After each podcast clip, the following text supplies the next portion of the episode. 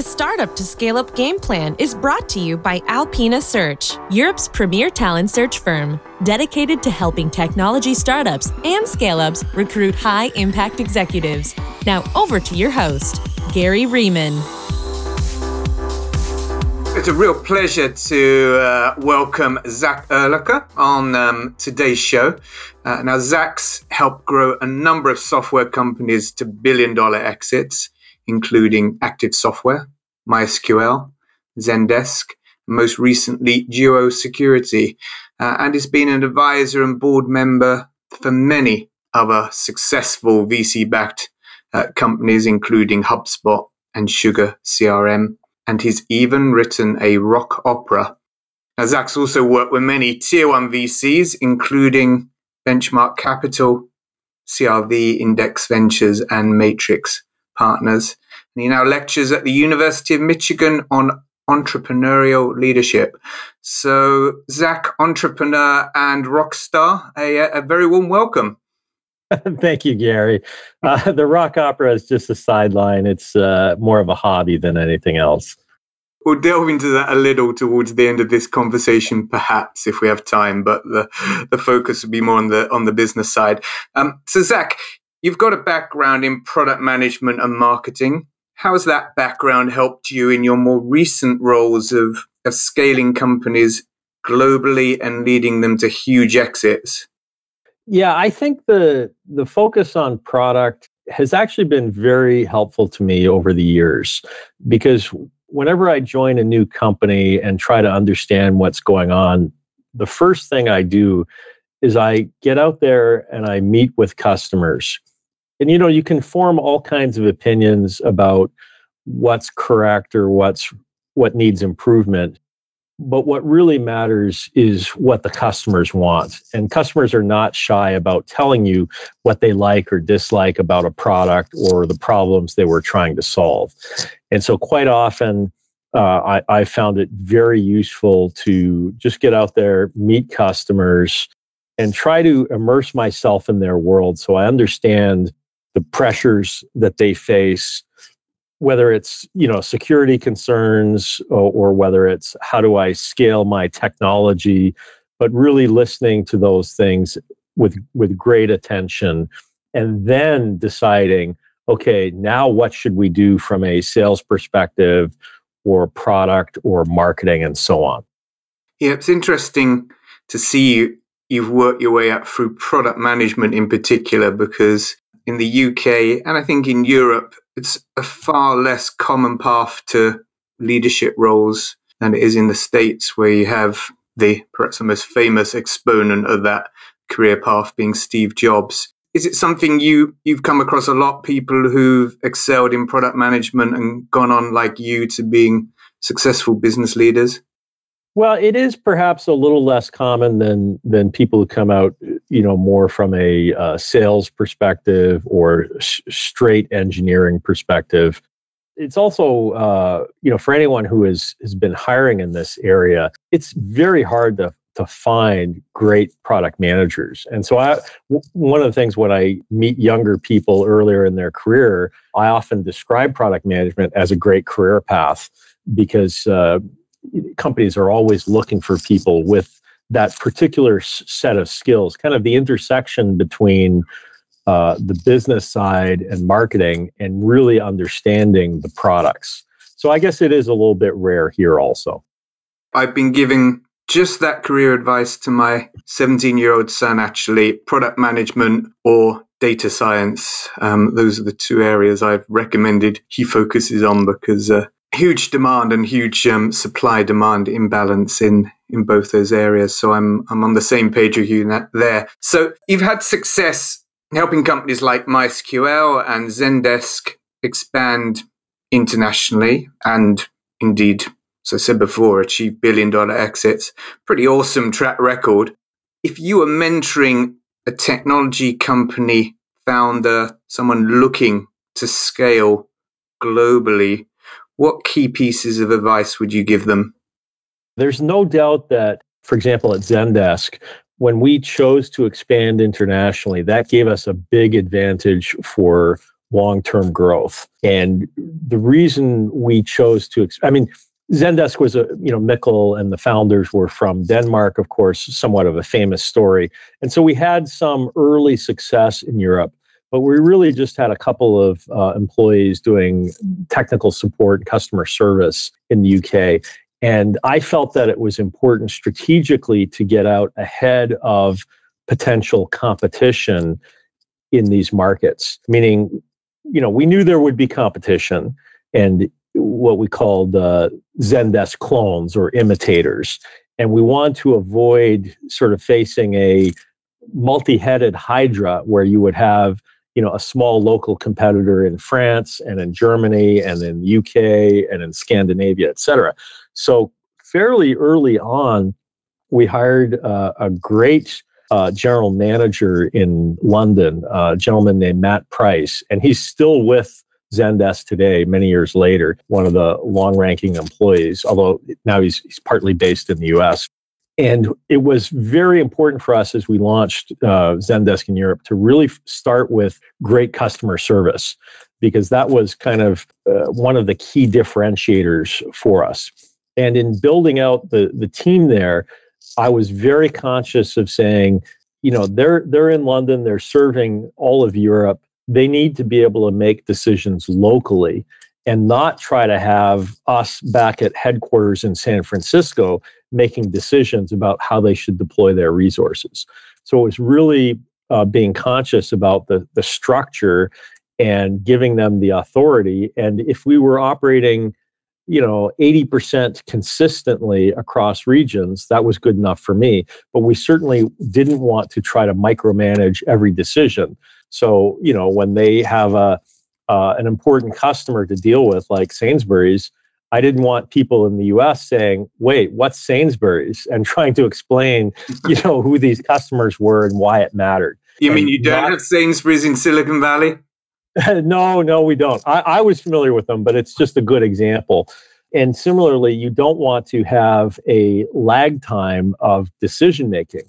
You know, startups have to move quickly and if you're waiting every you know evening to to well we need to talk to the US and then we're going to lose 20 or not 24 hours but we're going to lose 10 or 12 hours uh, waiting to hear back and then having a back and forth volley over several days that would slow things down but Matt did a, a fantastic job growing the business there and it was really a little bit of a secret weapon for us because we were able to grow the European business at a very fast rate. And I was surprised at this time that other SaaS companies like uh, Box and HubSpot weren't investing in their European expansion at that time. They did later, of course, and, and those businesses proved to be very successful. But we were one of the rare businesses that chose to invest fairly early on. And what's your view on the idea that to be successful when you expand a software or SaaS business internationally, you need to place someone pretty damn senior, preferably one of the founders, in the new territory, in the new region, so that you export your company's DNA. You clearly didn't do that when you brought Matt in. So, have you tried that with any of the uh, other companies that you've been involved with? I would say actually imprinting the DNA is vital to this success and maybe even taking a step further back before you expand internationally you have to understand how your how your business operates and scales in its current location so we had scaled up our operations in the US. We understood how to grow our leads, our visibility, our sales team in the US. And we wanted to prove it in the US to make sure we could expand it. And then we we sort of decided, okay, now we will expand into Europe. So one of the mistakes people make is they they start expanding geographically before they really understand how their their business operates, meaning who is their target customer, their sweet spot, you know, understanding the competitors and so on. So we had a good handle on that.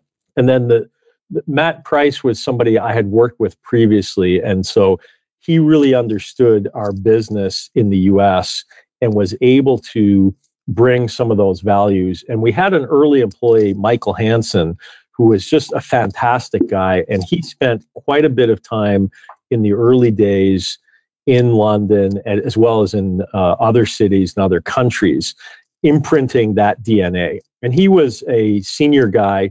He was kind of a force of nature, uh, very gregarious, uh, very friendly guy, but also with strong opinions. And he understood the culture of how we take care of customers at Zendesk. And it was really, he hired the early employees, the first few people doing customer service for us, and imprinted many of the patterns that helped make us successful both in the US and in Europe. And then later, Michael had worked for the founder, Mikkel, in San Francisco. And then he worked for me. And then at some point, he said, I just got to get out of Silicon Valley. And he moved back to Australia, where he had lived for many years. And he ex- he built our uh, Asia Pac operations out of Melbourne. And again, he he just he had that core DNA, and he built a fantastic organization in that region. And so it was actually very critical to have that kind of core DNA. It doesn't necessarily have to be a senior person. So, example at uh, Duo Security, we were operating in Ann Arbor, Michigan. That's where the company was founded, and the founders, uh, Dug and Jono, were from that region. We, I joined the company. There were probably about uh, you know 20 or 25 employees primarily in that region, but a couple in different cities here or there. And when we chose to expand into California or Austin, we made a point of sending a few employees, salespeople, one or two marketing people, support people into other cities to make sure that the values we had about taking care of customers, how we sold security, not selling on fear, which is something that you find sometimes in the cybersecurity industry, really made sure that those key traits were found in our new operations.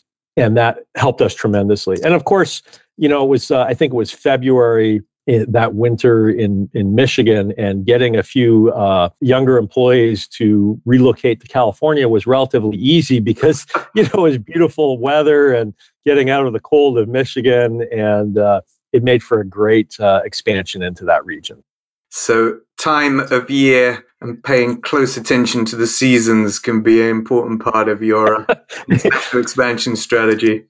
You uh, who wouldn't want to be in California to escape from uh, Michigan winters? You know, but I would contrast that. You know, uh, maybe one misstep we had expanding Duo into EMEA. We hired a great general manager, Henry, who was a fantastic guy uh, we ramped up very quickly. We were surprised at how quickly we were able to hire employees to build out a, a sales organization and initially had great success there. But after a couple of quarters, the growth kind of slowed down. And it took us a while to figure out what the what the issue was. And we we well, you know, different people, myself or Jim, the head of sales, or Dug and Jon, the founders, would travel occasionally to Europe to meet customers or speak at conferences, it wasn't hitting on all cylinders for a period of time. And we couldn't figure out what the issue was. And then eventually, uh, I sent one of our early US employees, uh, Patrick, a gentleman who had run the uh, system engineer team successfully in the US. And he was able to spend a fair amount of time there. He relocated his family. And of course, what we discovered was something we had o- overlooked which was they just didn't have the the training and experience in security. There were great people, good technical people, good salespeople, but when we got to complex security issues, it was really out of their depth. And then that was sort of the kind of reminder of, oh, yeah, in the early days in the US, of course, we had access to the founders, Dug and Jon, to answer really tough technical questions but we didn't have that capability in, in Europe, and somehow we had overlooked it. And with the time zones and the culture, you know, people weren't didn't really want to reach out for that kind of expertise. And of course, sometimes you don't know what you don't know. So the people who were on the ground were very good people, but they weren't always aware that, oh, I guess I guess I don't have that knowledge of expertise. Instead, they just avoided certain types of uh, sales opportunities or customers, or probably just lacked credibility. But we did get that fixed. Eventually, added some more uh, technical capabilities there, more training, and then that organization just took off and was was beating its numbers regularly every quarter.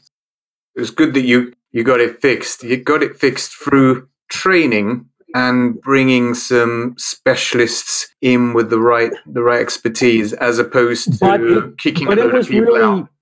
You know, there's some people who who maybe uh, didn't didn't have the right abilities, but mostly it was putting somebody there, boots on the ground, living there in London, sitting with them all the time, not just parachuting in.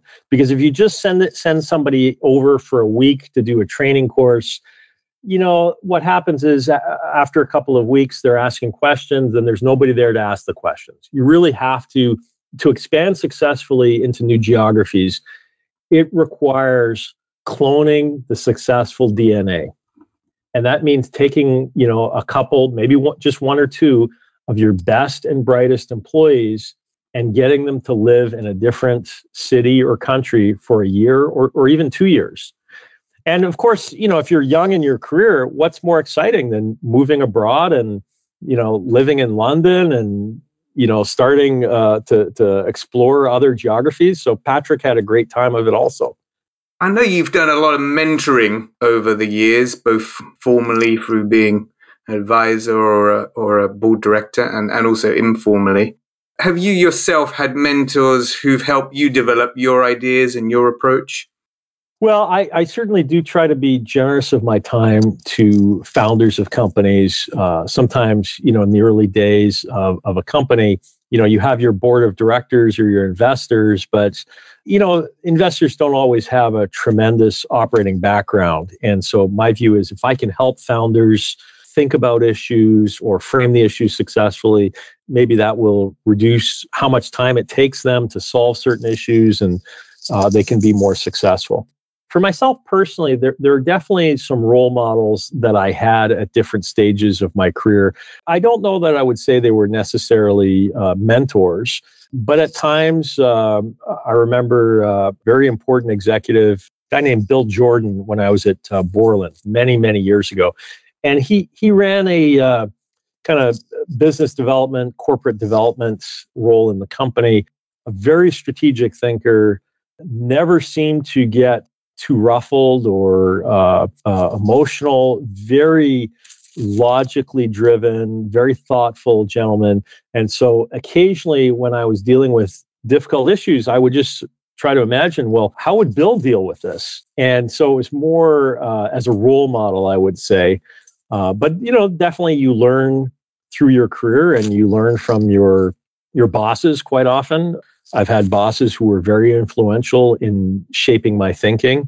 I think you know MySQL was a great management team, and Mårten Mickos is a tremendous leader. So there's there's been lots of different influences for me. And tell me about your recent move into academia. What uh, what prompted that, and how are you enjoying that? It's a bit of a, a detour for me it's not uh, necessarily a, a second career, but you know, I've taught guest lectures at Stanford and at University of Michigan and other schools over time, and I got to know the people who run a really interesting group at University of Michigan. It's called the Center for Entrepreneurship, and it's part of the School of Engineering. And I've also taught over at the School of Business, which has a, a great reputation. But the idea is to help expose students to entrepreneurship as a, a possible way of life or career because you know the us is a, is a vast uh, country but a lot of the startups get started in california or in on the east coast in new york and boston and we want to have a role model for students in the Midwest where they might otherwise only see, you know, the Midwest is famous for having a lot of Fortune 500 companies, uh, very large automotive firms and stuff. And we want students to know that they they could start their own business or work in a startup as a career and not have to leave the region. And you know, my wife is from Michigan, and that's part of the reason that we moved back to Michigan a few years ago and the idea was to help create more tech jobs in the Midwest. Now, I have had a very successful career in California, and uh, Silicon Valley is a very, very special place. but it's also become very crowded and very expensive. And so for many companies, you know, it used to be sort of the feeling of if you're going to build a startup, you have to be in Silicon Valley. And I think that's been proven untrue in many cases. You've had very successful companies, uh, ExactTarget coming out of Indianapolis. You've had uh, very successful companies in Austin, Atlanta, Boston, New York, DC, all over. Uh, not to mention Europe, you know, with uh, companies like Spotify and companies uh, in London, et cetera. But we want to make it encourage people to do what's right for their business. And if they can learn the skills in university or at least get exposure, maybe that'll help shape their thinking. And so the students are are uh, they're very good students. They're they're coming from a technical background. Uh, of course, they're young, and sometimes uh, ha- having a, a, lot of experience in an area, you sort of remember, okay, for these kids, there was no time before Amazon or Google. you know, they don't know what Netscape was or a desktop software. you know, they've only existed in today's era of smartphones and you know uh, connectivity and, and stuff like that so uh, you know you have to make sure you keep it relevant to to their interests and i have no doubt that some of these kids will create businesses or go work for businesses you know duo is of course a, a good shining example of a billion dollar exit in Ann Arbor. So that's that's a, a nice example and it, it maybe gives gives kids confidence that okay there are other companies here in the in the region. Uh, maybe they can create the next you know duo or, or zendesk and so on.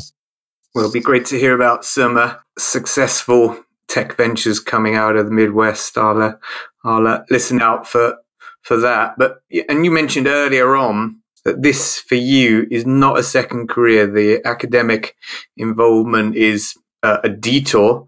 So, what are your plans for the next two to three years, Zack? I certainly like teaching, uh, but I would say the the most fun I have is advising and mentoring early stage startups. And I, I, do a lot of this. That's how I actually got involved in Duo. Was originally I was just an advisor to Dug and Jon, informally and then formally, and then I helped them uh, launch a pretty important product. Uh, and then you know kind of join the company on a permanent basis but uh, you know i get calls quite often from from founders that they they might be uh, have started their business in uh, uh, berlin or in paris they're thinking about moving to the us or maybe they've already moved to the us and sometimes they they, they might they might be growing already ranges from a million in revenue to uh, 5 10 15 million. And they're hitting growth problems you know and and sometimes we talk about those issues and i can practically finish their sentence for them and say okay so you've probably run into this issue.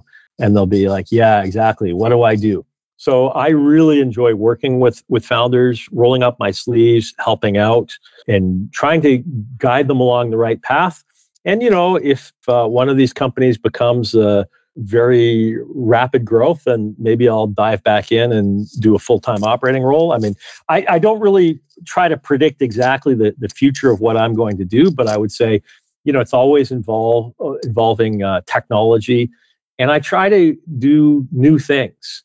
So, you know, when I, um, you know, we sold MySQL for a billion dollars to Sun Microsystems.